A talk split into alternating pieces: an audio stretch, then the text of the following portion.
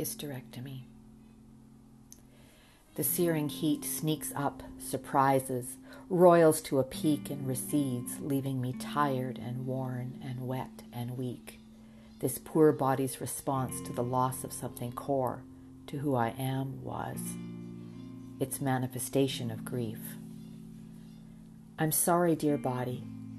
I'm sorry. I didn't know what else to do. You know as well as I that I was bleeding to death. Forgive me, dear body, forgive me, and let's find peace for you again.